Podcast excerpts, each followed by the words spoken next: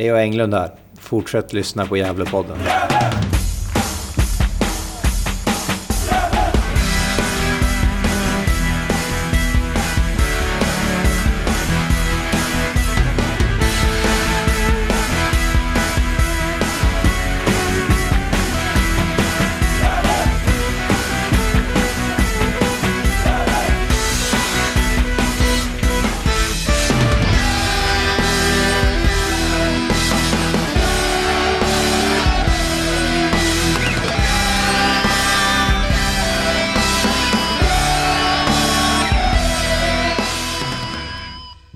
Hälsar vi er varmt välkomna till ett nytt avsnitt av Gävlepodden. Och det är avsnitt nummer 307 i ordningen. Och det är inte vilket avsnitt som helst utan vi står ju här inför en otroligt viktig match. Matchen mot Sandviken som kommer som kan göra att vi får ett otroligt fint försprång i, i den här serien. Och eh, det är väl ett eh, understatement att säga att det är de största matcherna vi spelat på väldigt länge i alla fall. Och eh, just därför känner vi i podden att vi måste kalla in det stora, stora pansarvagnen, vad man säger. Och, eh, men först och främst, Johan är tillbaka i podden. Välkommen tillbaka Johan. Ja, men tack så hemskt mycket. Det ska bli kul att podda. Det är, vi har ovanligt roligt nu för tiden när vi, vi poddar. Det är inte riktigt att man, är, att man är van vid det helt enkelt. Nej, även fast vi gnäller ändå så har vi, har vi kul ändå när vi spelar in tycker jag. Ja, men det var ju så, som jag sa innan vi började sändningen, att vet du, när de har gått upp i superettan som jag kommer att vara riktigt nöjd. Mm. Jag ska höga krav, så är det. Och så ja. är det vår fantastiska fina skribent på Svenska fans. Hugo Ådvall tillbaka. Hur är läget Hugo? Det är fint. Jag har precis käkat och faktiskt slukat en glass så att jag är mätt och glad. Mm. Härligt. Eh, lagar du mat själv i din ålder? Spontan fråga. Det händer. Inte idag dock. Idag var jag på Galovallen faktiskt och kollade träningen så då fick farsan eh, laga maten. Men eh, det händer att jag gör det. Mm, spännande. Ja, eh, det får vi kanske smaka på någon gång hemma hos dig Hugo. Om man har tur. Ja, hoppas inte för mycket nu.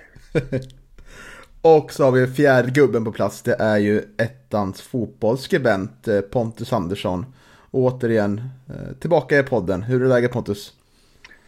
Det är bra, kul att vara tillbaka. Vi, det var inte så jättelänge sedan som Nej. vi snackades vid innan sommarfönstret öppnade. Och där händer det grejer och det har hänt grejer efteråt också. Men eh, annars, eh, det är bra. Det är full fart. Det är kul nu när hösten börjar och det börjar dra ihop sig lite grann.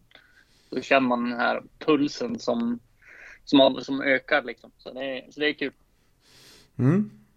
Yes, men vi kör igång då. Vi har mycket att prata om och eh, vi tar fokus på, det har ju spelats två matcher här som vi inte har pratat om. Utan vi kan prata om både internationella vinster med 4-1 och även Team Tege-vinsten med 0-2. Men vi börjar med lite intryck då. 4-1 hemma förra onsdagen mot eh, Stockholm Internationale. Och eh, det finns väl en spelare här som, som sticker ut väldigt mycket. Eh, och eh, ja, vem är det vi tänker på? Johan, jag tänker vi tänker på samma va?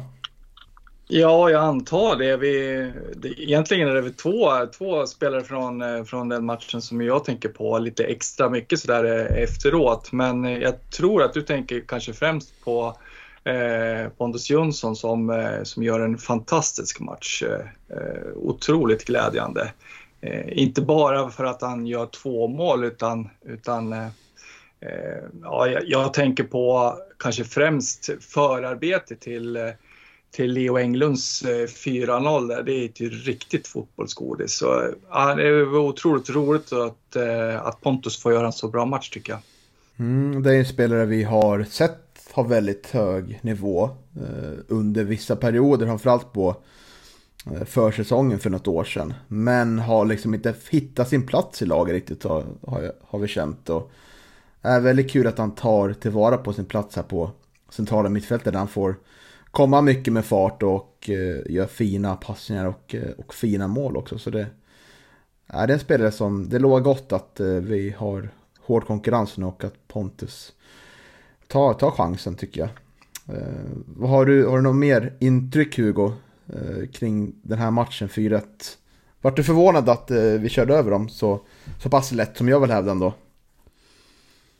Jo, men kanske. Eh, jag ska säga att jag såg inte matchen live själv. Eh, hade egen match samtidigt, men har sett den i repris efteråt. Eh, men eh, ja, nej, det var glädje när man kom in i, i omklädningsrummet efter sin egen match och såg att de ledde med 3-0 halvtid. Jag var ju lite orolig för den här matchen. Det kändes som en lite, en liten lurig match. Lite, lite småläskig sådär med ett Stockholm som kändes som att de hade vaknat till liv lite grann här i början på hösten och hade två raka segrar inför matchen. Men eh, nej, jag tycker att vi, vi är effektiva och liksom gör verkligen ta, ta vara på det lägen vi får den här matchen. Eh, spetsiga framåt. Leo gör ju två, två jättefina mål. Eh, framförallt det första eh, tycker jag är eh, hög högerklass. Att, eh, ja, dels att han, att han själv tar med bollen från, från mittlinjen, men, men framförallt att få iväg det skottet i den hastigheten eh, och framförallt i det steget eh, gör att det blir väldigt svårt att eh, försvara sig mot som både målvakt och, och mittback i det, i det fallet. Så att, eh, det är väl spetsen framåt som, som avgör den matchen skulle jag säga. Mm. Man, det märks att, eh, att Leo Englund eh, är i form, att det är, det är en anfallare som är i form. Det, eh, det, det mesta går in just nu och det, eh, ja, han, han eh, gjorde väl förvisso 11 mål vet du det, förra säsongen men, men känslan är att han, att han är mycket hetare och i en mycket bättre form i år än vad han var förra året. Det finns liksom ingen tvekan utan eh, när han får de där lägena nu då smäller det och, och skotten sitter liksom i, i mål. Eh, det gjorde det inte stora delar av, av fjolåret så att, eh, nej det är väldigt glädjande. Ja, jag håller med. Absolut. Det är ju och så sättet vi spelar av andra halvlek också tycker jag är imponerande att vi, vi kommer förvisso ett eh, sent reducerat mål där men det är ju inte annars en, en ganska tråkig andra halvlek och eh, det är precis det vi vill ha när vi leder med 4-0. Vi vill inte kunna ödsla några onödiga krafter utan bara spela av matchen. Det tycker vi gör, gör riktigt fint. Eh, såg du matchen Pottus? Jag såg eh, lite grann till och från. Eh, mm. Det var ju en späckad vecka som man, eh, jag mm. tror att jag tror för min del vart det nog, jag tror jag tryckte nio matcher eller någonting eh, under den veckan, mellan omgångarna. Så det är också, man, man får ju blanda vilka man väljer ut de matcherna som man vill se. Men jag har sett lite grann i efterhand och sådär. Eh, det såg bra ut och jag tycker väl att Nils säger ganska, ringa in det där med Leo är att eh, Alltså det känns som han är mer involverad i spelet också. Det känns som det är en annan sorts Leo Englund i år. Alltså, och det Hugo sa, just det där målet. Alltså från mittplan i rätt vänd hela vägen och det avslutas. Alltså det, är så, det är så mycket självförtroende och det är så självsäkert. Liksom. Alltså så, ja, det finns mycket bra att säga om Leo i år och det har man sett på slutet också. Och så, två mål, två mål, två mål, två mål, två mål. Mm. Liksom. Alltså, alltså det är imponerande faktiskt. Jag trodde faktiskt inte att han skulle komma upp i de siffrorna redan nu, liksom, eh, när det ändå återstår 12 omgångar ungefär. Nej, det är väldigt, väldigt imponerande och eh, framförallt det 2-0 målet kommer ju tycker jag i en... Eh, att vi är så vana vid att vi har, gör 1-0 och sen hamnar vi lite i en... Ja, liten sits där vi kanske backar hem och slappnar av lite men 2-0 kommer precis då liksom att eh, trycka till det då liksom och... Eh, ja, då, då, känns det ju väldigt mycket som att äh, nu, nu tar vi, ror vi det här i hamn liksom. Och det tror jag laget mår, mår väldigt bra av i framtiden också. Uh, mm, ja. Jo, något som, är, som också slår mig, som jag satt och funderade på nu. Eh, jag tycker att det, det, var ganska tydligt redan förra säsongen också att Gävle trivs ju kanske allra bäst när, när motståndaren är ett lag som äger mest boll.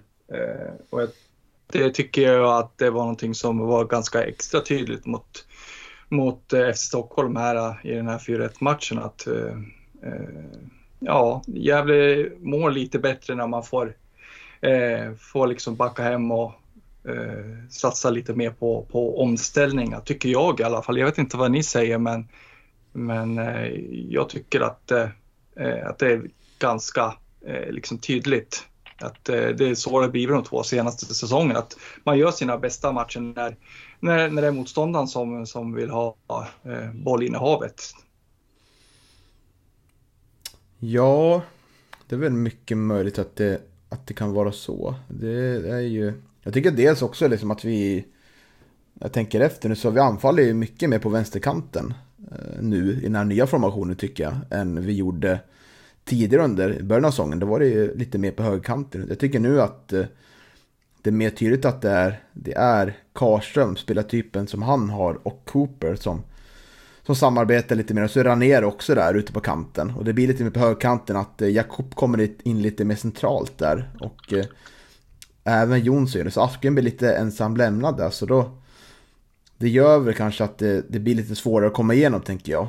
Eh, och det, kan, det gör väl att vi, vi får ett väldigt giftigt omställningsspel så där. Så det är väl både en styrka tycker jag, vår vänsterkant. Eh, att det fungerar ändå, tycker jag, bra liksom med Cooper, Ranera och Karström.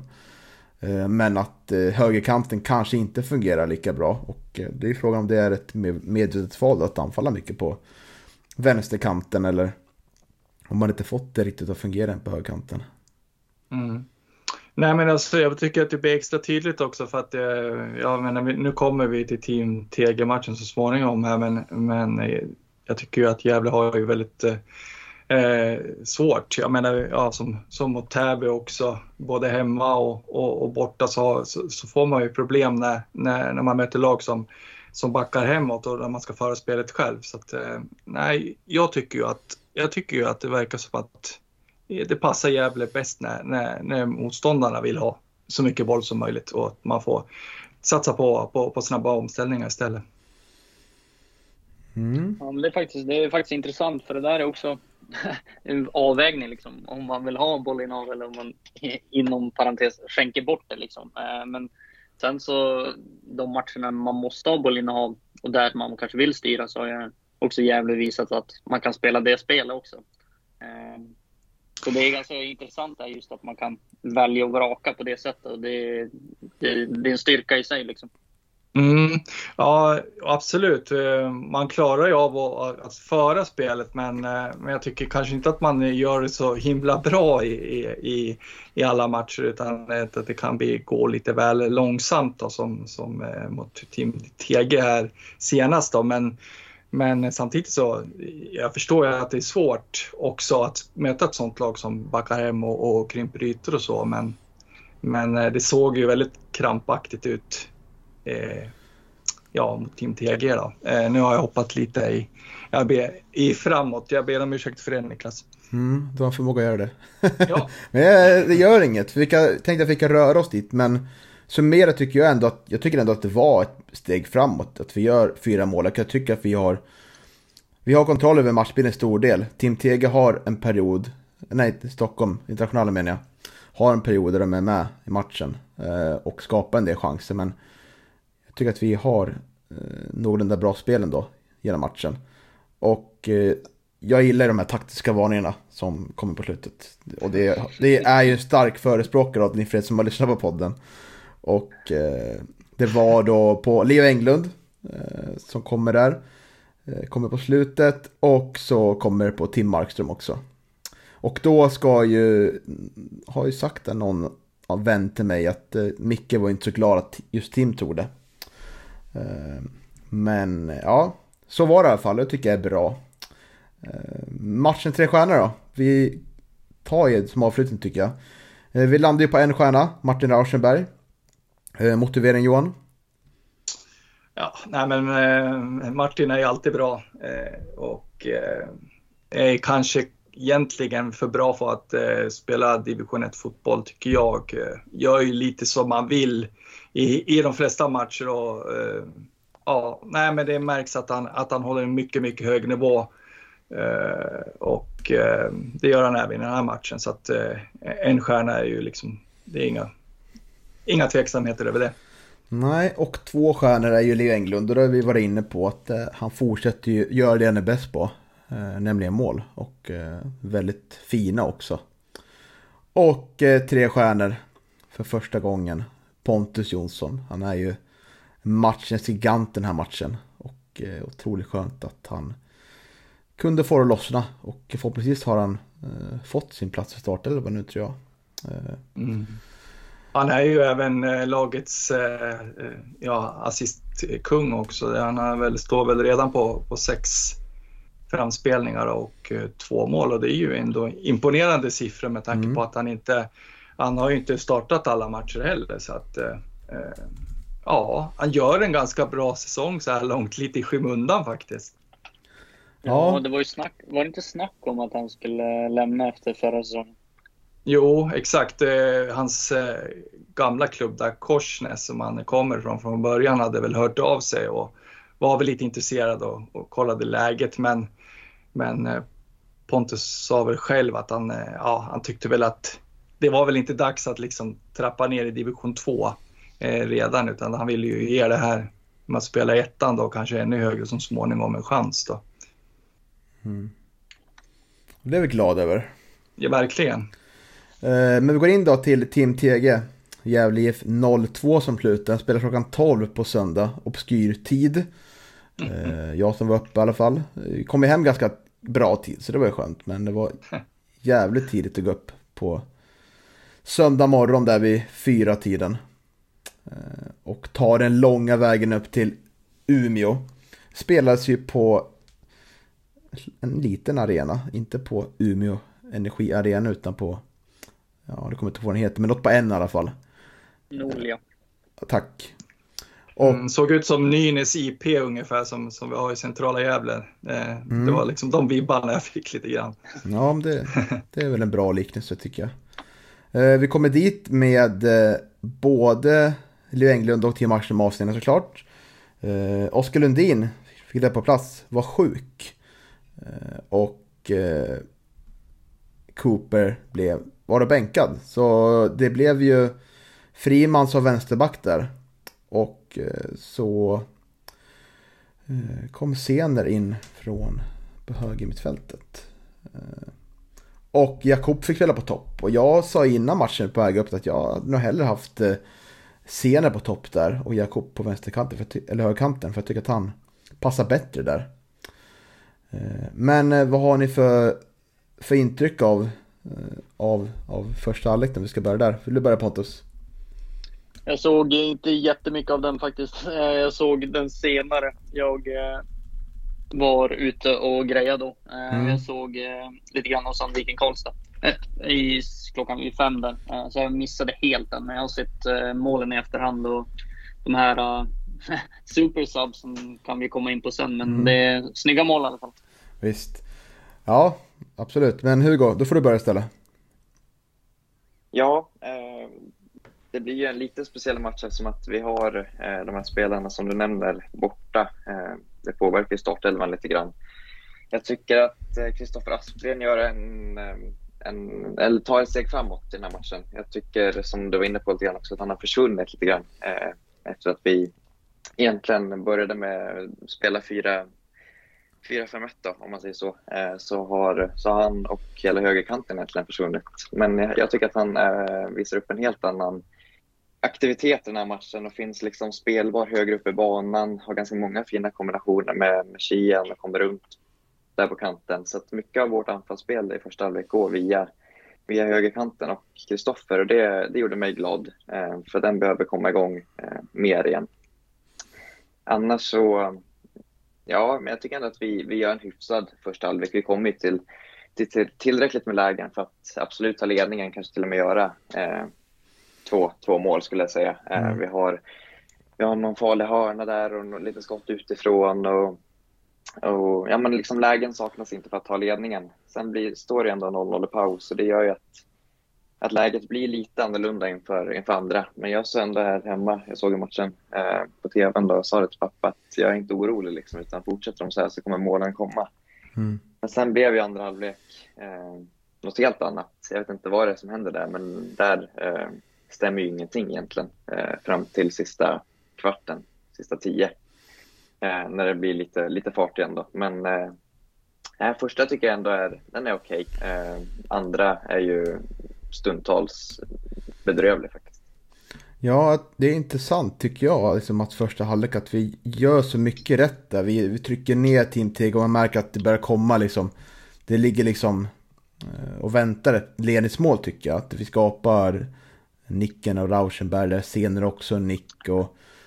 Eh, ja, det, det, det, är liksom... Det är mycket halvfarliga lägen som snart kommer resultera i mål och... Eh, men det, det blir liksom en andra halvlek som blir, ja, som blir väldigt krampaktig och eh, lite märkligt. Men jag vill ändå lyfta lite, jag vill lyfta Sebastian Friman tycker jag. En jättefin första halvlek tycker jag han gör. Han kommer fram mycket på sin vänsterkant och får spela i en svår, svår position där han är på fel, fel kant med sin, med sin fot. Han är högerfotad på vänsterkanten. Men jag tycker att han gör det väldigt bra och får in bra inlägg faktiskt. Så jag tycker att han ska ha, ha cred faktiskt. Så jag tycker att Rauschenberg också slår väldigt, eh, väldigt bra crossbollar och tar initiativ. En intressant detalj som jag vet att ni såg på tvn, det var att Team TG satsade väldigt offensivt när vi hade hörna. De stod nästan med fyra, fem gubbar eh, högt upp på, på mittlinjen där. Så det, det vart att eh, Gävle fick också ställa en del gubbar eh, väldigt mycket upp på planhalvan. Så det var lite annorlunda variant. Och, eh, det kan ju verkligen straffa sig om man lyckas slå en dålig hörna så TG ställer om där och eh, kommer att kontra. Så jag tycker det var intressant och vågad. Eh, vågad taktik från TG. De har ju Ja, tagit precis. Jag tror de har tagit lite inspiration av Piteå eh, på den. Men jag vet inte, alltså Piteå kör inte, lika, kör inte likadant, men jag vet att de har väl gjort, jag tror det är två eller tre sådana mål i år där motståndarna har haft en fast situation, antingen inkast som är långt ner eller hörna där bollen skickas upp direkt eh, och blir omställning så blir det mål. Jag tror de har gjort ett mot Motala och så har de gjort ett mot Umeå om jag inte minns fel. Eh, just på de här fasta situationerna. De ställer om direkt och sen är de antingen en mot en eller två mot två. Det är ganska en spännande taktik liksom. Och det är fräckt av Team TG att köra den också. Mm. Ja, jag tycker det, det är så här. Det blir ju lättare att försvara om man har mindre spelare att stångas mot också. Tänker jag. Så det där kanske är något vi kommer se, se mer av. Eh, Progressivt och fint tänkt tycker jag. Vart vill du ta an Johan? Nej, det är väl det mesta väl ändå sagt. Ja, vi är ju som sagt, de gör en väldigt bra första halvlek tycker jag. Martin Rauschenberg är ju jättenära att göra sitt första mål för den här säsongen. Och det var en jättefin räddning där av Team Teges målvakt som är från Finland, tyckte jag att kommentatorn sa. Jag tappade namnet på honom nu, eh, men jag satt just och tänkte på att eh, Eh, ett tag där ska den här finländaren bli det skulle vara så typiskt han liksom gör en, en kanonmatch liksom mot, Gävle. Eh, och sen är, har ju Ian Senare också en, ett avslut, om det är också en nickel, om det är ett skott minns jag inte riktigt som, som en Team Tegerback räddar på, på mållinjen. Så att, eh, ja, när man är ju ytterst nära flera gånger i första halvlek och, och tar ledningen och man skapar ju tillräckligt då för, för, för att egentligen eh, ja, kanske leda både med 1 eller 2-0 efter 45 minuter. Men, men, men sen så händer någonting i andra halvlek när man, när man kommer ut. Det är precis som Hugo säger, det är, en, det, det är bedrövlig andra halvlek. Mm. Eh, och ja, det, det var ju nära att straffa sig men men eh, jag antar att vi kommer till de här supersubsen Mm. som, som Pontus nämnde nu då. Absolut, det kan vi göra. Ja, det känns märkligt andra halvlek. Det känns som att eh, vi liksom inte tar något, fortsätter på samma sätt utan vi, vi slarvar och Tim Team vinner andra bollen och det är snarare de som jag tycker trycker på lite sådär och får mer boll och mm, tycker jag kände lite på läktaren. Man började tänka, fan, nu ligger det liksom, nu ligger ett mål i luften för Team Tege här. Nu, nu, nu kan det hända liksom men eh, och eh, vi känns ju väldigt trötta och tafatta faktiskt. Det, det är ju någon situation där det är otroligt lågt bolltempo liksom för vårt lag. Vi, vi gör ingenting med bollen och eh, då är det perfekt läge att bytena kommer. Eh, och eh, det är som vi har pratat om Johan, att vi har liksom oroat oss över bredden på vår trupp. Att vi är väldigt kännbara för skador, avstängningar och dylikt. Och stod ju själv på läktaren och sa, ja nu kommer, nu kommer Sutsu Al-Hassan in. Nu, nu kommer det inte hända mycket. Man kände ju det där man gav upp lite där. Man, man, ja, det blir väl någon, en poäng sådär. Men de motbevisar oss otroligt får man säga. Eller hur? Mm. Ja, absolut. Och det, det som eh, slog mig också det är att eh, man får en helt annan fart på, på anfallsspelet de här sista 20 minuterna.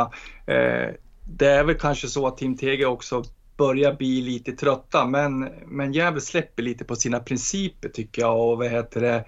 Eh, ja, det blir mindre liksom spel bakåt och mindre spel i, i, och passningar i sidled och så utan, utan eh, man börjar chansa lite och, och, och, spela bollen framåt och mellan Team TGs eh, lagdelar lite grann. Och, eh, man får en helt annan fart och ja, vi har ju nämnt eh, Al-Hassan och vi har nämnt Ciuccio men, men jag tycker också att Alex Cooper som kommer in också där på, på vänsterkanten också är ett starkt bidragande till att det att det blir ett litet annat anfallsspel att det går lite snabbare helt enkelt. Precis. För vi spelar väl med två anfallare då va? Ja, det ser så ut i alla fall tycker jag. Mm. Och det är ju direkt ett läge där eh, Rauschenberg slår en lång boll till, till Ibra som får ett skott som täcks ut i hörna. Så det, det påbörjas ju på direkten då och eh, sen kommer ju även Torre Rafael in och får spela på vänsterkanten och eh, bidrar också med energi och fart eh, som så småningom leder till, till ledningsmålet med fem minuter kvar. Eh, vill du ta igenom som det, Hugo? Ja, det är väl Torre som, som lyfter in en boll där eh, från vänsterkanten. Eh, Chucho tar ju ner den väldigt fint. Eh, starkt att göra det trots att han har Tegerbacken backen där precis i ryggen. Bröstar ju ner den väldigt fint till, till Ibra som, som inte tvekar utan avslutar jättefint, jättedistinkt, eh, stenhårt i nät. Eh, så ett, ett jättefint fotbollsmål och man undrar ju verkligen både Ciuccio och Ibra det som, som har fått jobba mycket i motvind eh, den här säsongen eh, med väldigt, väldigt lite speltid. Eh, kanske med all rätt också, eh, ska jag säga, så att ingen av dem har väl imponerat särskilt mycket egentligen tidigare när de har spelat. Men, men det var ju liksom inte mig emot att de, att de blixtrade till eh, här i den här matchen, utan det var väldigt, väldigt härligt och roligt att se.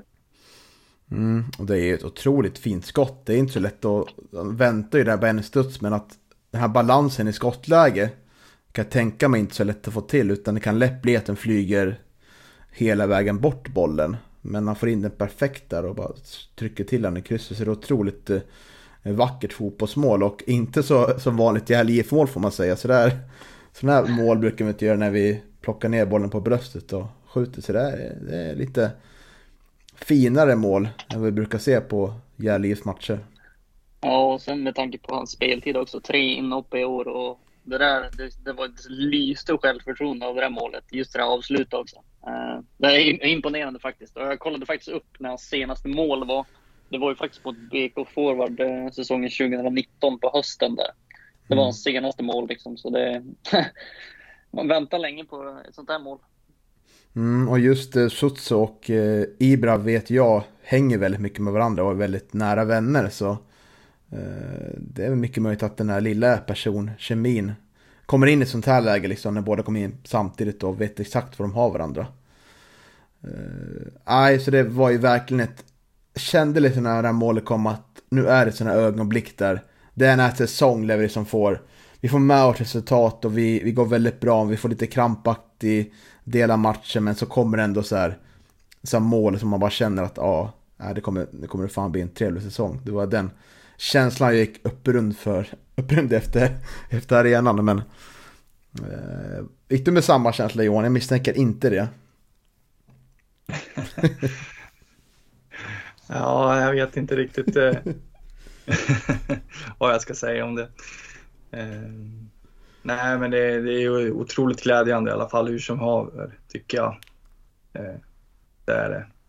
Eh, det är det är ju så, man, är, man har haft många tillfällen att eh, eh såga dessa herrar. Eh, både Ciuccio egentligen och kanske framförallt Al-Hassan. Så att, eh, ehm, ja, det, det, känns på så något vis ändå ganska skönt att de, att de eh, får visa att, att de är duktiga fotbollsspelare också, att de levererar. Mm. Och Ibras målsnitt tänker jag också per, per speltid skojar man inte bort i alla fall. Han har ju gjort, gjort sina mål i Gävletröjan på väldigt, väldigt lite speltid. Ja, var det andra eller tredje målet där? Mm, ja, men han har levererat.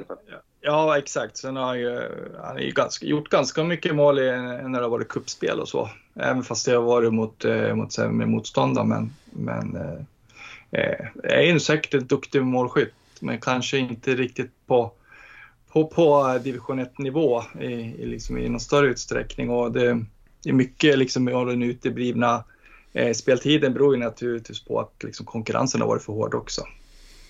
Det, vi har Leo Englund nu och eh, ja, Jakob Hjelte då, som, som tyvärr är skadad. Liksom, det, det är duktiga forwards och jag har haft Isak, Isak, eh, vad nu det, tappar namnet. Lidberg. Isak Lidberg liksom. Det, det, det är ju inga herrar man på liksom konkurrerar ut sig himla lätt så att han har ju haft det tufft. Mm. Visst är det så. Eh, men vi ska väl landa kanske i tre stjärnor här också. Eh, då är ju Martin Rauschenberg en stjärna. Gör ju en otroligt eh, fin match igen. Både offensivt och defensivt tycker jag. Håller ihop det liksom väldigt bra. Eh, och två stjärnor. Ibrahim Al-Hassan. Två stjärnorna. De första. Kanske kommer med nu också. Det känns kanske, kanske kommer komma in i det här Gävle nu och bli en supersub kanske. Eller vad tror du Hugo?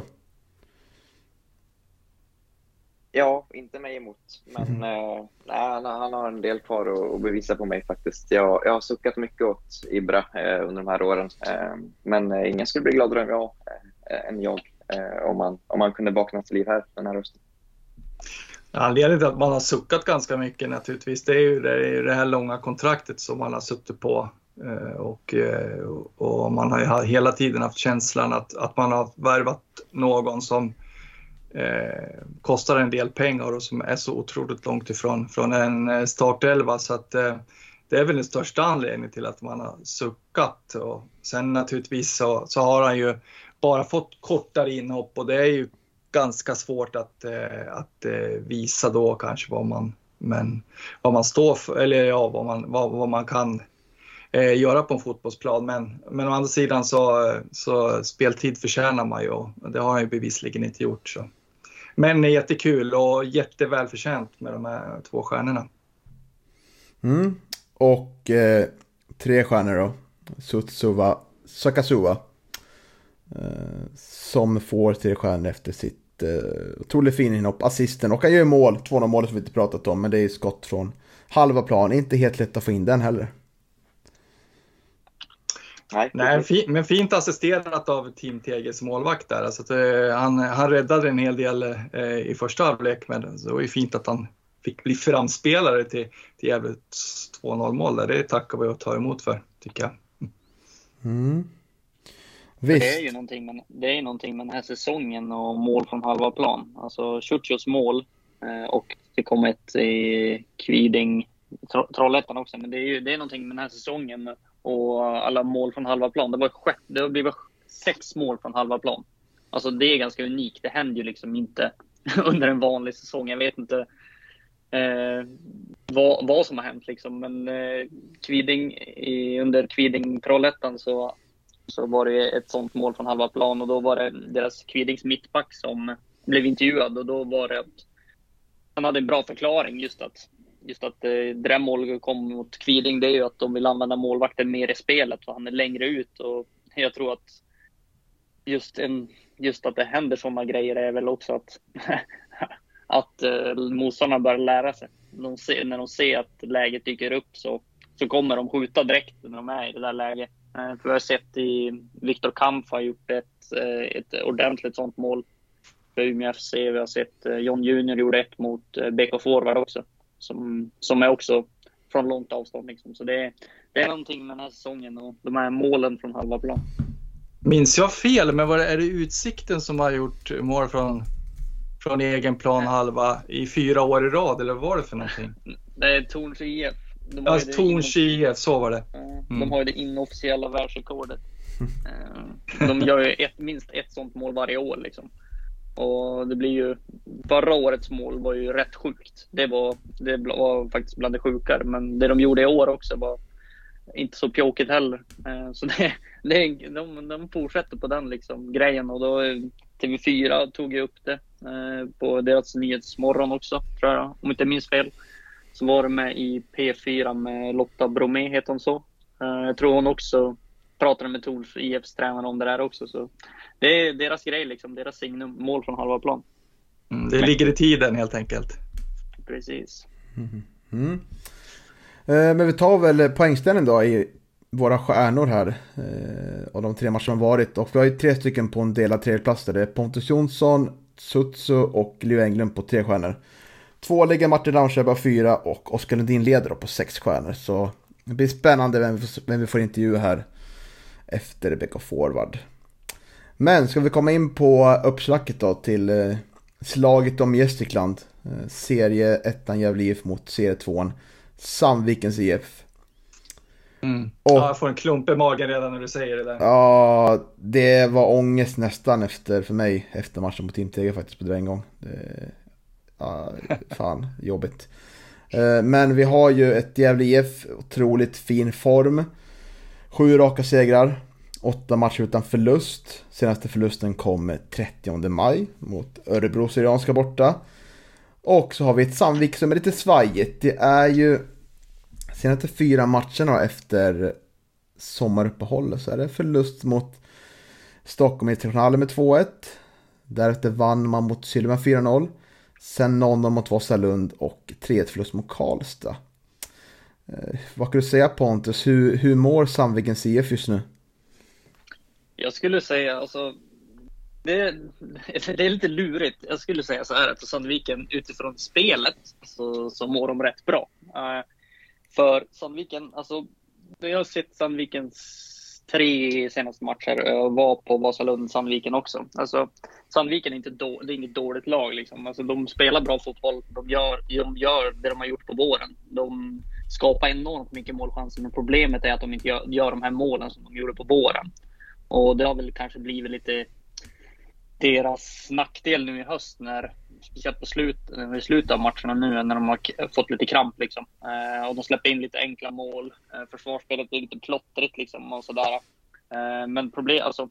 Jag skulle inte räkna ut dem för, för det grundspelet finns fortfarande kvar. De skapar de här målchanserna. Eh, det är en annan sak om de inte hade skapat målchanserna och haft skador hit och dit som hade liksom varit en bidragande effekt liksom. Eh, men rent Rent poängmässigt är det lite sämre, men rent spelmässigt så är det fortfarande lika bra som under våren. Ehm, jag såg när de mötte Vasalund som är, som är ändå en bra motståndare så hade de de hade kunnat leda med 3-0 i paus utan tvekan, men det slutade 0-0 istället. Liksom. Ehm, och nu senast mot Karlstad så får de ju släppa in lite billigare mål, eh, uppförsbacke direkt och, och då, så då blir det så att det blir, kanske blir lite hänghuvuden. Liksom. Eh, men rent spelmässigt så är jag inte orolig för deras form framöver. Liksom. Eh, rent hypotetiskt, alltså om man kollar på dem, de har ju haft ett tufft spelschema nu på slutet också. Eh, så ett kryss nu i helgen mot Gävle och sen så vinst mot Team TG. Så är de tillbaka igen på själva vårformen tror jag. Så det är bara en, en litet hack i skivan men de är fortfarande bra, bra liksom.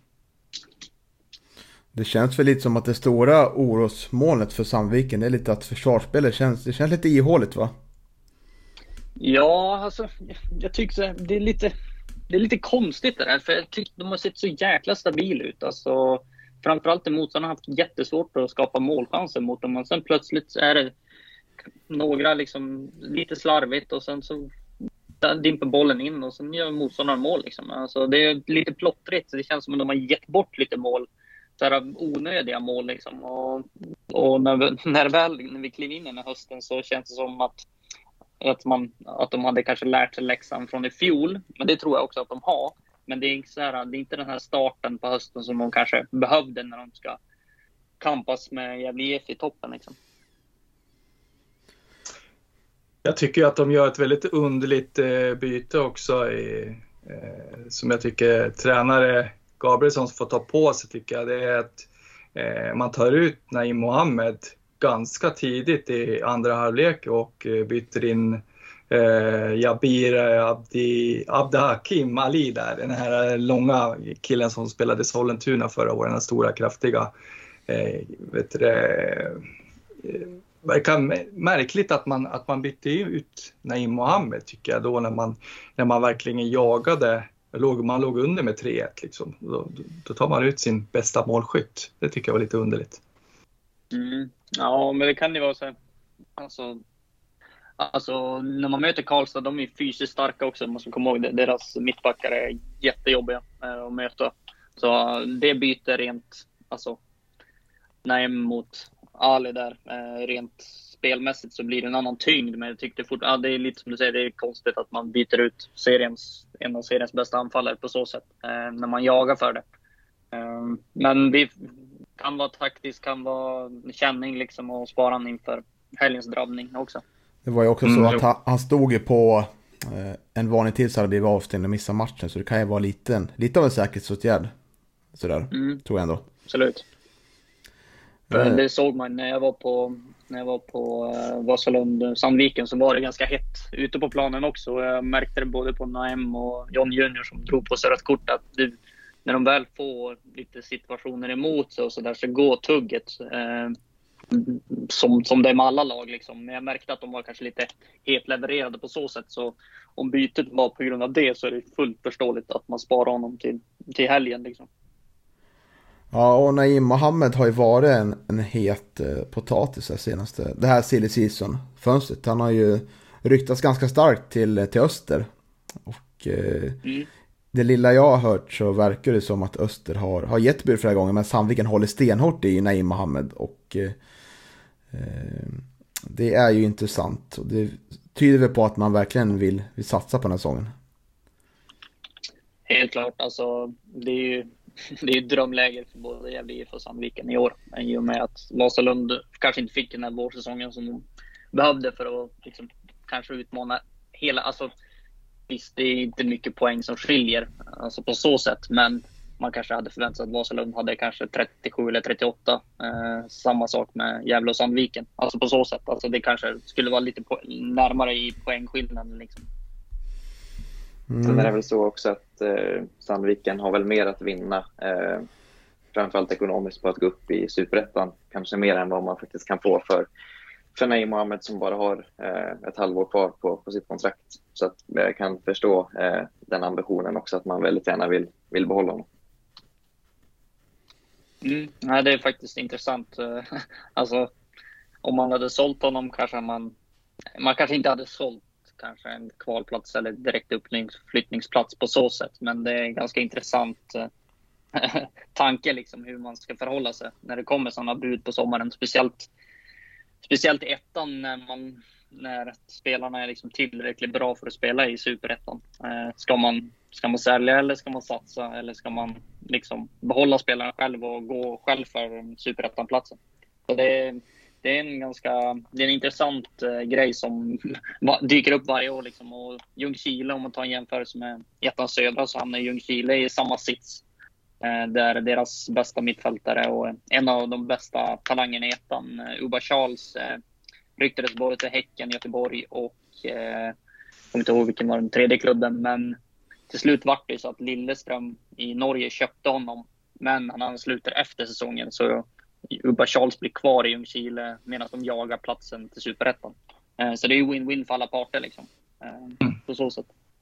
Ja, Gävle valde ju en annan väg. De valde ju att inte hindra Albin Luokangas då från att, från att och, vet du, gå till Värnamo. Så att, eh, men å andra sidan så antar jag att man redan hade Alex Cooper lite på gång då när, när man fick det här erbjudandet om ja, från, från Värnamo på, på Albin då, skulle jag tro. Det går väl sen, är det också så här, ja. sen är det också Louis Kangas har ju varit i Gävle så många år och egenfostrad och allting så det känns som om en klubb från Allsvenskan kommer med, med Tern och grabbarna och han ser det som ett bra steg så känns det rent moraliskt svårt att säga nej, du ska stanna. Liksom. Alltså, han har ju ställt upp föreningen i vått och torrt liksom, så det är vä vä alltså, välförtjänt flytt på så sätt.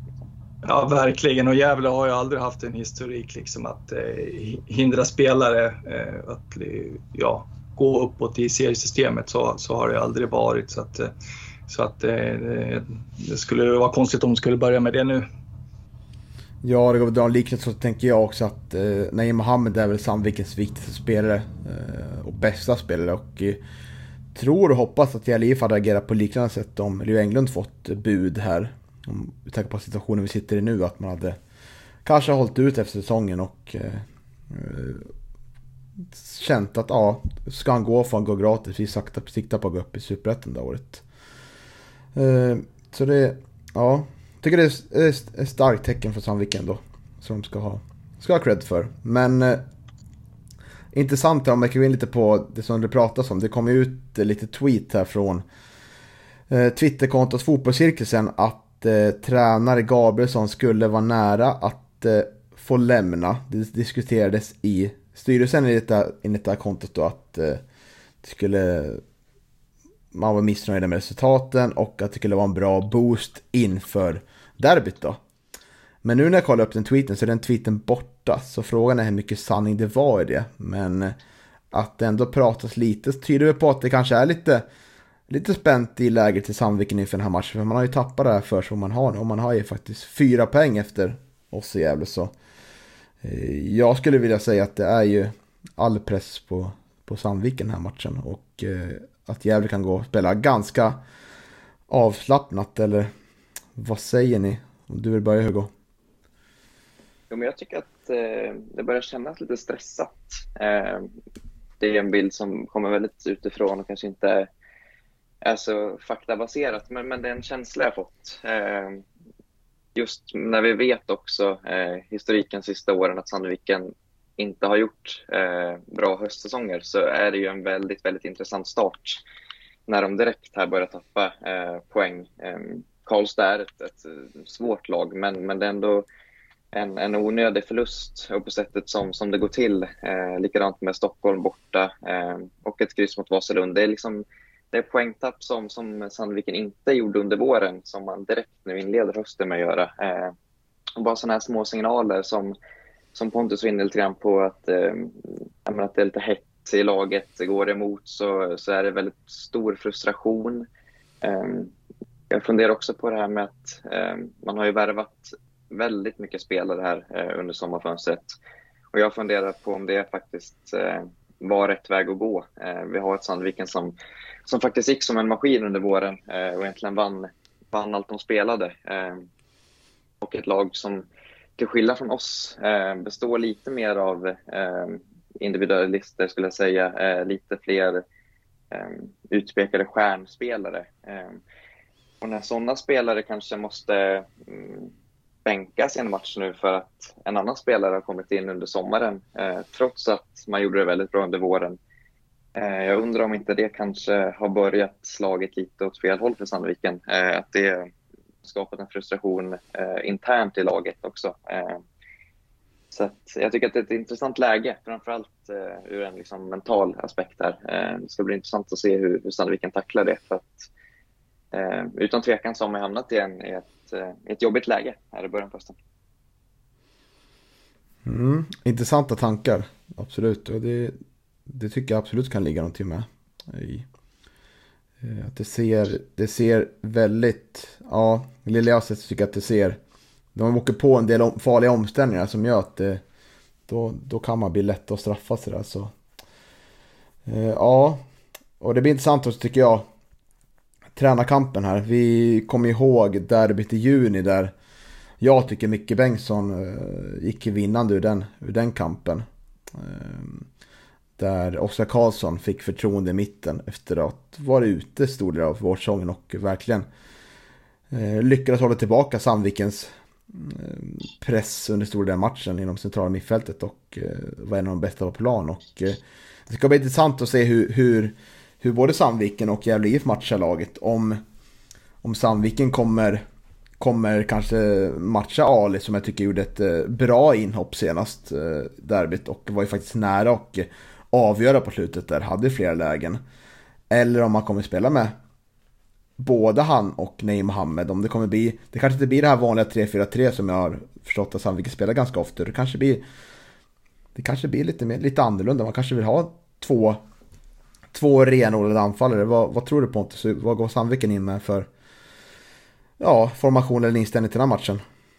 Mm, nej, det är intressant, faktiskt, intressanta tankar, för jag tänkte också på det just det med eh, om någon ska ge Rauschenberg en kamp så är det Ali.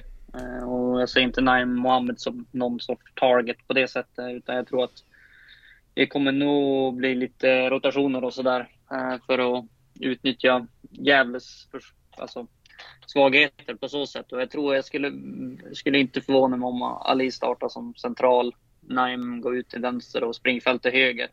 Eh, så jag, allt beror på vart man vill attackera också. Eh, och vad man vill utnyttja för, om man vill ha det där. Det kan ju bli också så att det blir tvärtom, att det kanske är Gävle som får bollinnehav och kanske Sandviken som är lite tillbakalutade på så sätt. Men jag tror faktiskt att vi kommer att få se Ali i alla fall i den här matchen utan tvekan. Eh, det måste, eh, man måste ta kampen med Rauschenberg och Ali är det bästa kortet. Eh, så mm, lite så som jag tänkte och såg när jag såg Gävle Vasalund också. Eh, det blir ju skillnad eh, när en Emil Belander tar kampen mot Rauschenberg än Söderström på topp. Och jag tror att om man ser från det perspektivet så så måste Ali starta på så sätt. Mm. Johan, vad, vad tänker du kring, kring Sandvikens supportermatchen? Eh, Mm, ja, nej, men eh, jag tror att, eh, jag tror att Sandviken eh, kommer att eh, spela sitt vanliga spel och jag, jag tror att de är ganska trygga i det också. Jag, tycker, och jag tror inte att det är någonting, alltså de är ju de gör det fortfarande väldigt bra, precis som Pontus säger. att De skapar målchanser och, och eh, spelet, det, det, offensiva spelet, eh, det, det, funkar ju fint. Det, det, man ska komma ihåg också från Karlstad-matchen det är ju att eh, Tesfaye eh, fattas ju, är avstängd. Och även då eh, John Junior eh, som också är en, en väldigt duktig spelare som också missar den där matchen eftersom man drog på sig ett rött kort där mot eh, Vasalund. Så att eh, ja, nej, det finns väldigt mycket kvalitet i den här truppen och eh, om jag fick kommentera någonting om, om det som Hugo var inne på tidigare, det är ju också att jag, jag uttrycker också förvåning att, att man eh, väljer att fylla på med så mycket spelare under den här sommaren för att det kändes inte riktigt som att, att, eh, att behovet fanns. Eh, Eh, så det, det, det, är någonting som förvånar mig också måste jag säga. Mm, och så Danilo, Danilo Al-Assad heter han va? Var ju på bänken senast också, men det tycker jag är riktigt fin spelare. Så det finns mm. alternativ i Sandviken. ja, säga. han var ju otroligt duktig mot Gävle i, i hemmaderbyt. Där, ja, för Sandvikens del då, där på järnballen så var han ju riktigt bra mot, mot Gävle då. Så att, eh, ja, Eh, det, det, finns mycket kvalitet eh, för Thomas Gabrielsson att, att använda sig av. Så att, eh, jag är orolig för den här matchen. Det, eh, nu har man nu har Gävle sju raka vinster. Det känns ju som att eh, den där förlusten kommer ju bara närmare och närmare. Pessimisten i mig säger ju det. Så att, eh, jag är orolig. Eh, det, Sandviken kommer att komma otroligt taggade till, till Gavlevallen, det tror jag. Ja, men ska vi skifta lite fokus till Gävle IF då? Du var ju på träningen idag Hugo, vad kan du säga? Hur, hur var stämningen på Gardevallen? Avslappnat och eh, glatt skulle jag säga. Eh, det var, det var en ganska lugn träning. Det var, mm, vad kan det vara, två tredjedelar som körde gemensamt. En tredjedel eh, hade lite eget på sidan. Det var väl de som har spelat ganska mycket nu på slutet som, som fick köra lite eget. Så att det var det var ganska lugnt, eh, men eh, som sagt väldigt, väldigt avslappnat, harmoniskt. Det känns som att eh, de här vinsterna verkligen har gjort sitt. Det är, det är bra stämning i laget. Sen var det glädjande att se Kevin Persson som tränade fullt idag, så att han blir nog att räkna med framöver. Även Alex Cooper var med 100% Han var ju ett stort frågetecken faktiskt inför TG-matchen. Jag kom aldrig in på det, men kan jag säga det nu att eh, jag tror inte att tanken var att han skulle spela i den matchen. Jag snackade med honom lite där sent, eh, om det var torsdag, fredag där inför, inför matchen eh, och han sa själv då att han inte trodde att det skulle bli någon speltid. Han kände ju eh, lite i baksidan. Eh, det var därför han gick ut också mot, mot Stockholm. Eh, så att jag tror att det var jävligt akut eh, när matchen mot TG eh, utvecklade sig som den gjorde jag tror inte att han skulle spelat egentligen, men det var ju, var ju skönt att se att han, att han klarade det och att han var med och tränade fullt idag. Så att han, han är också att räkna med till, till helgen. Mm, Oskar Lundin, var han tillbaka från sjukdom? Yes, han var också med och tränade. Härligt. Då är det ju nästan till full, full trupp då, som är. Jag kan också eh, lägga till att eh, Jakob Hjälte har ju klivit ur den här eh, ja, skon, stöveln som, som han har gått i här nu ända sedan sen han eh, gipsades då. Eh, så att han gick faktiskt med, med träningsdojor och sparkade lite volley dock. Eh, mm. Även om det var väldigt försiktigt och väldigt lugnt så, så var det väldigt roligt att se det. Är det ja, väldigt kul att höra. Är det enligt plan då eller, eller, eller liksom, är det tidigare än beräknat? Eller skulle man kunna säga, Nej, kan man räkna med Jakob i år? Nej, det skulle jag inte tro i alla fall. Jag har, jag har ingen jättekoll, men jag tror att det ligger ungefär enligt, enligt plan. Det lät så i alla fall när jag snackade med Jakob för, för någon vecka sedan. Eh, men det ligger inte efter heller, utan det, det verkar som att det ändå går som det ska. Mm. Ja, otroligt härligt. Eh, vår startelva har jag funderat lite på. Jag tror att vi kommer ställa upp med en 4-5-1. Eh, men jag har ju en del huvudbry hur vi ska hantera den här matchen eh, framförallt på det centrala mittfältet. Alltså ska vi liksom gå lite mer på, på defensiv approach, lite mer på löpstyrka och eh, jävla anamma med Eliasson, eh, Lundin och Oskar Karlsson. Eller ska vi gå lite mer på, på kreativitet här med Jiraner och eh, eller Pontus Jonsson. Jag tror ju inte vi kan gå på någon slags eh, Lundin, Eh, Pontus Jonsson och Gyra ner där. Det tror jag blir alldeles för offensivt. Men ja, jag är inte helt säker på hur vi ska liksom, hur vi kan ställa upp här. Eh, jag, jag är väl ganska övertygad om att jag vill ha, i alla fall ha Lundin och Eliasson i en sån här match. Eh, för att liksom stoppa upp Sandvikens fina inspel som de gör centralt. Men sista positionen är, är ganska vacklande. Vill jag ha Pontus Jonsson, vill jag göra ner vill jag ha Oskar Karlsson? Jag tycker det är svårt där. var vad, vad, känner du Pontus? Hur ska man, hur ska man tackla Sandviken bäst i den här matchen? Nej, alltså med tanke på det man sett av Sandviken på slutet så är det ju oftast dels genom mitten de attackerar, men även på kanterna. Så jag säger fysik utan tvekan, för det kommer bli en sån typ av match. Alltså, jag tror inte att det kommer bli det här skönspelet på så sätt. Och Ranera är Ranera, han är bra med bollen, men jag tror inte att det blir så mycket Ranera-fotboll eh, på så sätt. Eh, jag skulle nog säga kör, kör, sätt alla kort på fysiken och sen får man se vad, vad, vad resultatet står i 70. Efter 70. Mm. Vilken spelare skulle du säga Sam, vilken är viktigast att få stopp på i, i deras spel?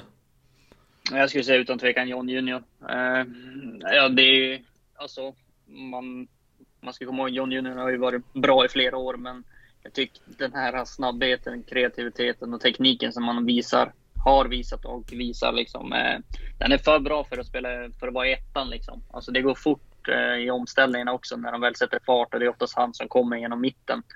Eh, där han både kan leverera bollar vänster och höger och rakt fram liksom. Så det är, de har många bra spelare i Sandviken, men John Junior skulle jag nog säga är den viktigaste spelaren för dem rent i sista tredjedelen. Mm. Hur går dina tankar Johan kring hur vi kan formera våra trupper Eh, nej, men jag är inne på Pontus eh, linje. Jag, jag, tycker att man ska eh, säkra eh, rent defensivt och, och eh, som jag också har varit inne på. Jag tycker att Gävle är som starkast och, och som bäst när man får eh, backa hem lite, ligga i, rätt i positionerna och låta det andra laget eh, föra spelet. Och jag har ingenting emot mot en sån eh, matchbild faktiskt, eh, där, där Sandviken har mest boll. Eh, så eh, jag tycker att Oskar Karlsson skötte sig väldigt bra i, i, i borta derbyt. Så eh, jag säger Oskar Karlsson, ja, Oskar Lundin, Oskar Karlsson och Daniel Eliasson. Eh, helt klart, tycker jag. Då ställer jag en liten motfråga. Ni tror inte att det kan bli lite baktungt då? Nej, det tycker jag inte. För att eh, jag tycker ändå att eh, Oskar Lundin eh, har ändå visat här, framförallt nu sedan omstarten, att eh, han besitter en ganska fin passningsfot och kan lägga de här offensiva passningarna också. Så eh, nej, det vill jag inte påstå. Sen tycker jag väl eh, under våren så tycker jag Daniel Eliasson och eh, eh, Aspgrens eh, samarbete där på, på högerkanten var ju väldigt intressant och fint. Så att, eh, eh det, det, alltså, de här spelarna kan leverera och vet du, vara duktiga offensivt också. Mm, spännande. Eh, vad tycker du Hugo? Håller du med grabbarna? Jo, men det, det gör jag. Jag går in med inställningen, eh, eller tanken att eh, det är egentligen bara i Sandviken som har eh, någonting att förlora i den här matchen. Eh, vi, vi ligger fyra poäng före. Ett kryss är ju, i mina ögon i alla fall, fullt eh, liksom, godtagbart eh, i det här derbyt. Det är ju det är Sandviken som har pressen att, att vinna den här matchen och därför tycker jag inte att vi, vi behöver ställa upp med ett, ett särskilt offensivt eh, lag på det sättet. Utan jag ser också gärna att eh, Oskar Lundin är given, men sen att eh, Daniel Eliasson också får, får chansen där på mitten. Eh, vi, vet vad, vi vet vad vi får med, med Danne där eh, och jag tror att det kommer passa bra i den här matchen. Sen eh, kanske jag är den som ska, ska rösta lite för, eh, för Rio ner också. Då. Jag tror att eh, hans ändå bolltrygghet och kreativitet eh, på mitten där kanske ändå kommer att behövas. Så att vi får, Få den dimensionen eh, på innermittfältet också. Eh, jag tror att, eh, lite som du var inne på Niklas, kanske att det kan finnas en risk att det blir lite väl eh, defensivt, lite väl liksom, ja, men lite baktungt med, med, med Oskar eh, gånger två då, och Danne. Jag skulle gärna vilja ha in en, en, en lite mer eh, offensiv och kreativ innermittfältare ändå, eh, tillsammans med, med Danne och Oskar. Ja, jag känner också att ju mer jag tänker på det så tror jag att det, det kan finnas en risk att vi blir lite mer, vi blir alldeles för, för tunna framåt eh, med, ut, eller utan Irenera. För jag tror ju att, eh, jag tror att Jakob kommer starta på ena kanten och jag hoppas att det blir Pontus Jonsson på andra kanten faktiskt. För då har vi, här, om inte Irenera startar så hänger väldigt mycket på att de får ytor tillsammans med Leo och samarbetar väldigt bra om vi kan spela med ett omställningsspel den här matchen. Men det ska bli intressant att se hur, hur matchbilden blir, om det blir lite böljande liksom, eller om det blir väldigt, eh, väldigt liksom så här, väldigt upphausad match liksom. Om det blir verkligen tvärtom, att det blir en jättetajt match och, och, eh, och väldigt tråkigt. Så det ska bli intressant att se den första kvarten, hur, hur matchbilden kommer bli. Om det, om det kommer bli Sandviken som försöker styra bilderna och försöker styra matchbilden och försöka trycka på framåt och så där vi ligger lite mer och eh, inriktar oss på kontring eller eller hur det blir. Ja, otroligt eh, intressant tycker jag. Eh, men matchen är matchen. Om ni ska ta fram några nyckel, nyckel, nyckelpositioner här. Vad, vi har varit inne på lite Martin Raschenberg kontra eventuellt Jabir Ali då. Men eh, vad ser ni annars för, eh, för fighter på plan sådär? Ja, Daniel Eliasson och, och John Junior kanske, eller, eller eventuellt också Oskar Lundin där. Vet du, det, det blir ju en, en nyckel då, precis som Pontus säger, att eh, i, i de, chans, de gånger Sandviken då kommer att liksom kunna ställa om snabbt och så, så är det ju en nyckel att, att eh, de hänger med då och, och lyckas få, få stopp på John Junior. John Junior så att, eh, det är ju en liten match i matchen som jag tycker är intressant. Mm, vad skulle du säga målvaktskampen Pontus? Vem, mm. Eh, tro, vem tror du mest på där? Ja, jag tror Markströms rutin säger ganska mycket i den här matchen. Alltså Svejer har varit bra hela säsongen, det ska man komma ihåg. Han har gjort bra ifrån sig. Han har ändå hållit 8 nollor medan Markström har hållit 7 liksom. Men om man ska, bortsett från den kampen så skulle jag säga fördel Markström utifrån rutin och och just de här matchernas betydelse. Men eh, jag skulle ändå vilja slå ett slag för springfält mot eh, Cooper. Eh, jag tror att det kommer bli mycket springa på den kanten. Springfältet har sett väldigt bra ut på slutet. Och den kantduellen kan bli riktigt bra.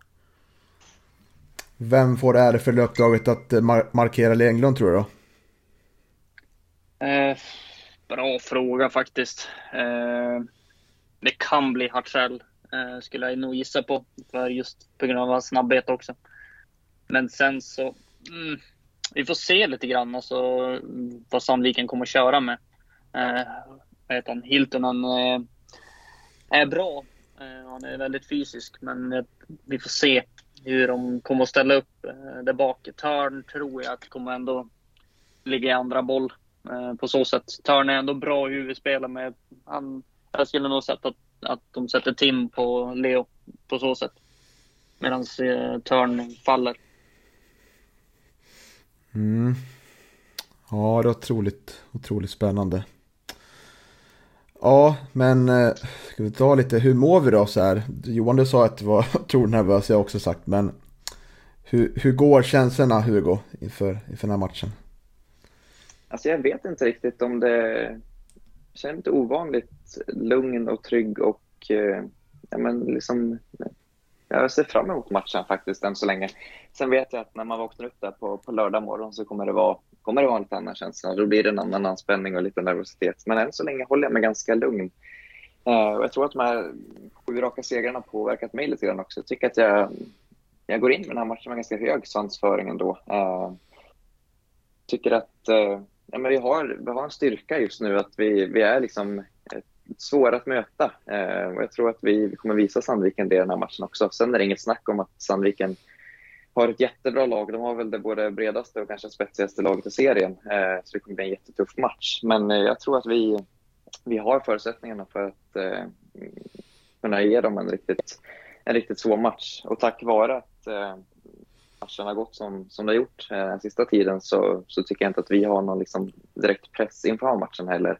Det hade varit ett annat läge om vi hade legat eh, någon poäng bakom, för då hade en förlust eh, inneburit att Sandviken hade sprungit ifrån. Eh, nu kommer vi vara serieledare oavsett hur matchen slutar. Eh, har ett läge att kunna rycka ifrån, eh, men som jag så var inne på tidigare också, ett, ett, ett kryss eh, tar jag alla dagar i veckan, för då behåller vi det här eh, ganska fina avståndet ändå på fyra poäng. Så att, eh, jag tycker att vi har, har eh, mycket att vinna den här matchen eh, och att det är Sandviken som, som ska gå in med, med pressen.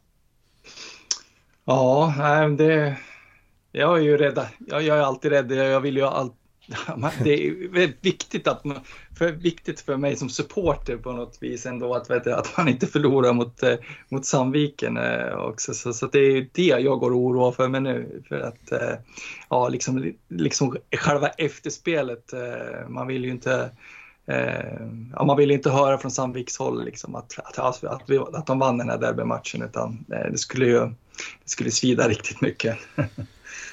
Ja, men också att man inte gör som vi gör nu, att man går och tänker så här, ja, en poäng är väldigt bra, men man verkligen går in för den här möjligheten, liksom att vinner vi nu över sju poäng, då ser det väldigt bra ut. Att man verkligen går in med den inställningen i matchen, att det här är precis som vilken match som helst, vi kan gå för tre poäng liksom. Att det, för jag tror att börjar laget själva tänka in någon slags riskminimering, då tror jag det kommer, då kommer man inte gå segrande ur den här segern, striden. Utan då är man liksom, eh, då kan man förlora momentum lite. Men sen är man ju orolig att det har ju gått så bra liksom. Det, det kommer sluta någon gång den här, den här fina trenden liksom. Och på ett sätt hade det varit kanske skönt att eh, om det blev förlust på Team Tega liksom. Nu, nu är inte jag religiös eller vidskeplig på det sättet men en del av mig är väl på något sätt det liksom att fan det, det kanske hade varit bra som det var liksom mot eh, innan förra derbyt att eh, då blev det förlust, en urusel insats mot Örebro Syrianska, sen studsade vi tillbaka där liksom. Uh, ja, så jag, jag, jag, ty jag, tycker det tycker det är en jobbig vecka faktiskt. Jag tycker att det, det, är mycket tankar som får runt och samtidigt som jag försöker se fram emot det. Men jag kan tycka att det, uh, det kommer bli lättare på, på lördag när man någon birace och, och tagga igång och sådär. Men jag tycker veckan innan det är oh, så mycket tankar som får igenom mitt huvud alltså. Hur ska vi göra ja, Pontus? Ska... Hur ska man lösa det här? Du som är neutral. Ja.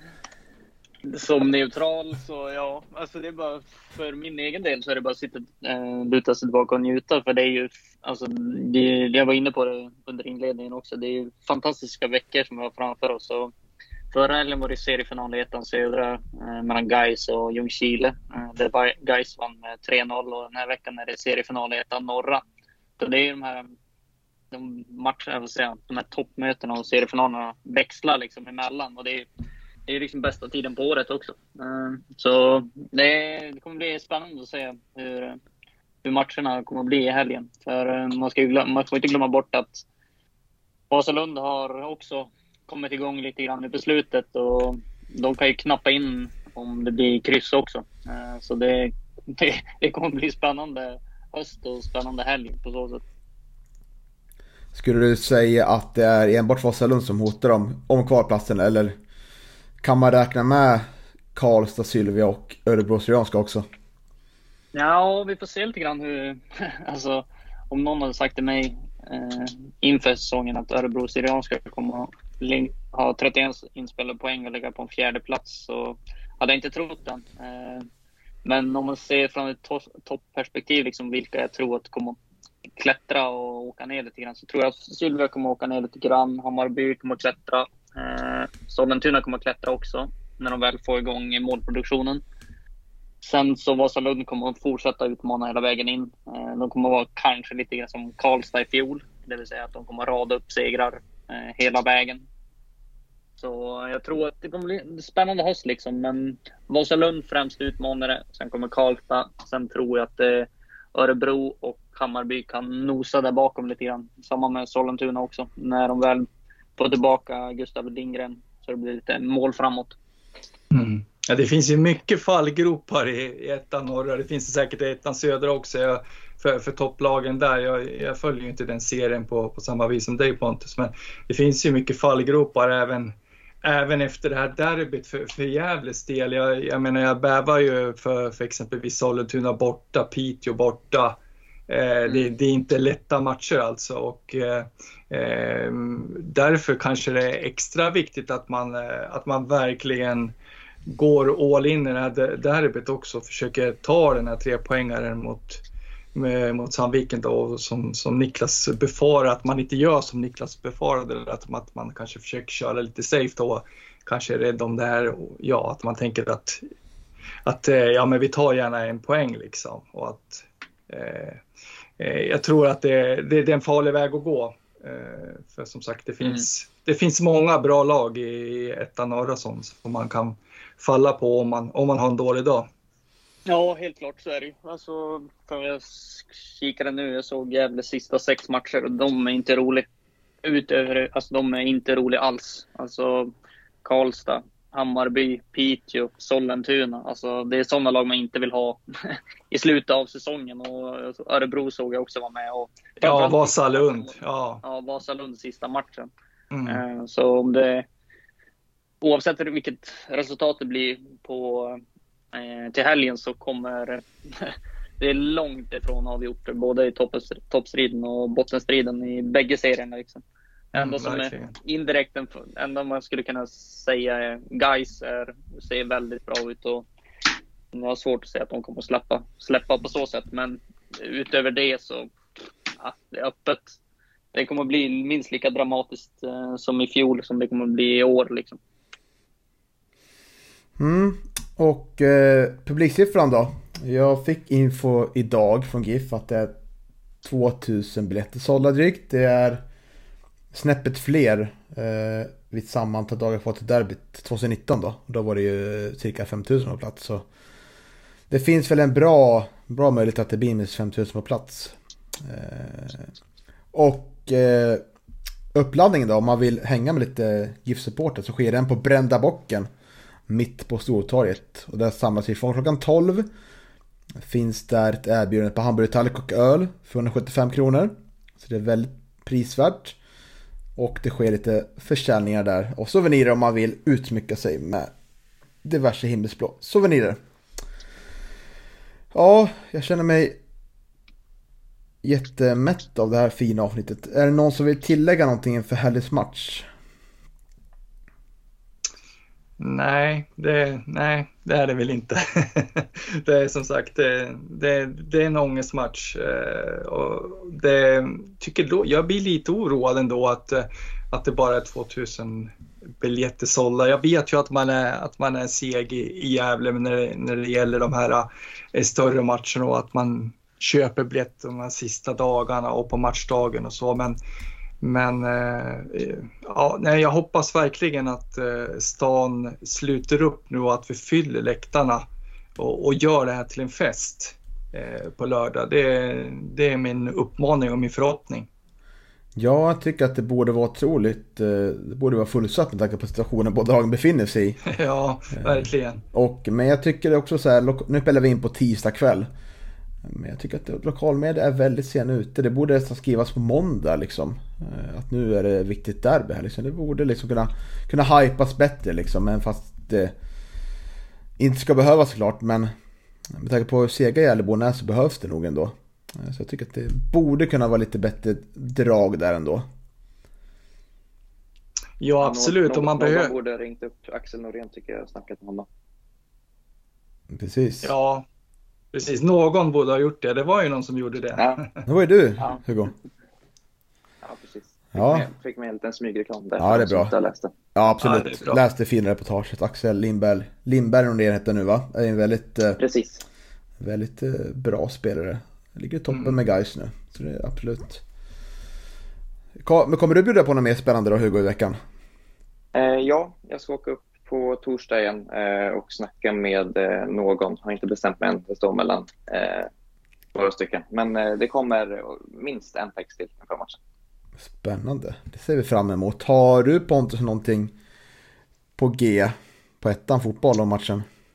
Nej, det blir nog som vanligt neutralt fokus. Fokus på det, det som komma skall liksom. Eh, ingen läsning, inget, inget sånt liksom. Utan den här veckan, när vi spelar in på tisdag, handlar mest om att överleva till helgen och njuta av fotbollen. För det, man märker att det är mycket på gång nu i höst med dels att säsongen slutar lite tidigare. Eh, slutar ju 6 november. Och i fjol slutar sista matchen i fjol spelades ju i kvalet. Den spelades på 13 december eh, på Lucia. Eh, så det är lite tajtare i år och man, man, får, man får prioritera liksom i vad man vill göra och kan göra och allt möjligt liksom. Men du frågade om, du hade, om jag hade tillägg eh, innan Mm. vi skulle klappa ihop och då skulle jag säga eh, Danilo Alcedes inhopp i 70 minuten. Det skulle jag vilja se upp för. Eh, det blir spännande att se om hur han kommer att göra den här gången. Om, för grejen är att han har inte fått den här, jag, jag hypade väl kanske upp honom Mm, ganska mycket inför den här säsongen för jag trodde att han skulle få sitt genombrott på ordentligt. Men han har väl inte tagit riktigt första platsen och haft lite pendlande prestationer så. Men jag tror att som vi såg i fjol när han gjorde det här inhoppet så gjorde han ju mål också. Så jag skulle vilja lägga en, vad ska jag säga, ett litet varningstecken för hans inhopp i helgen. Mm. Men då eh, vill vi lägga till ett varningstecken för Ibrahim Hassans inhopp i 17 minuten. Man gör cykelspark rakt över krysset. Det ska man inte underskatta. Nej, det var, det var jämförbart, verkligen. Det var, Otroligt. Ja, Eh, nej men jag skojar med Eliasson efter matchen. Jag sa nu får du göra första målet i derbyt. Han sa jag ska försöka så. Det kanske är lite spaning också att han äntligen får göra sina mål som han utlovat. ja, var det sex stycken han hade lovat oss? Ja det börjar bli bråttom nu. Ja, han får steppa upp nu. Precis. Ja men eh, tack alla, alla, alla vi fyra för att ni tog er tid. Jag tycker det blev väldigt trevligt att prata med er. Och väldigt givande samtal. Tack själv Niklas. Ja, tack Ja. själv. Så önskar vi våra lyssnare att vi ses på Galevallen på lördag i färgerna himmelsblått och eh, sjunger och hejar och stojar fram våra himmelsblå till tre poäng. Så syns vi nästa vecka.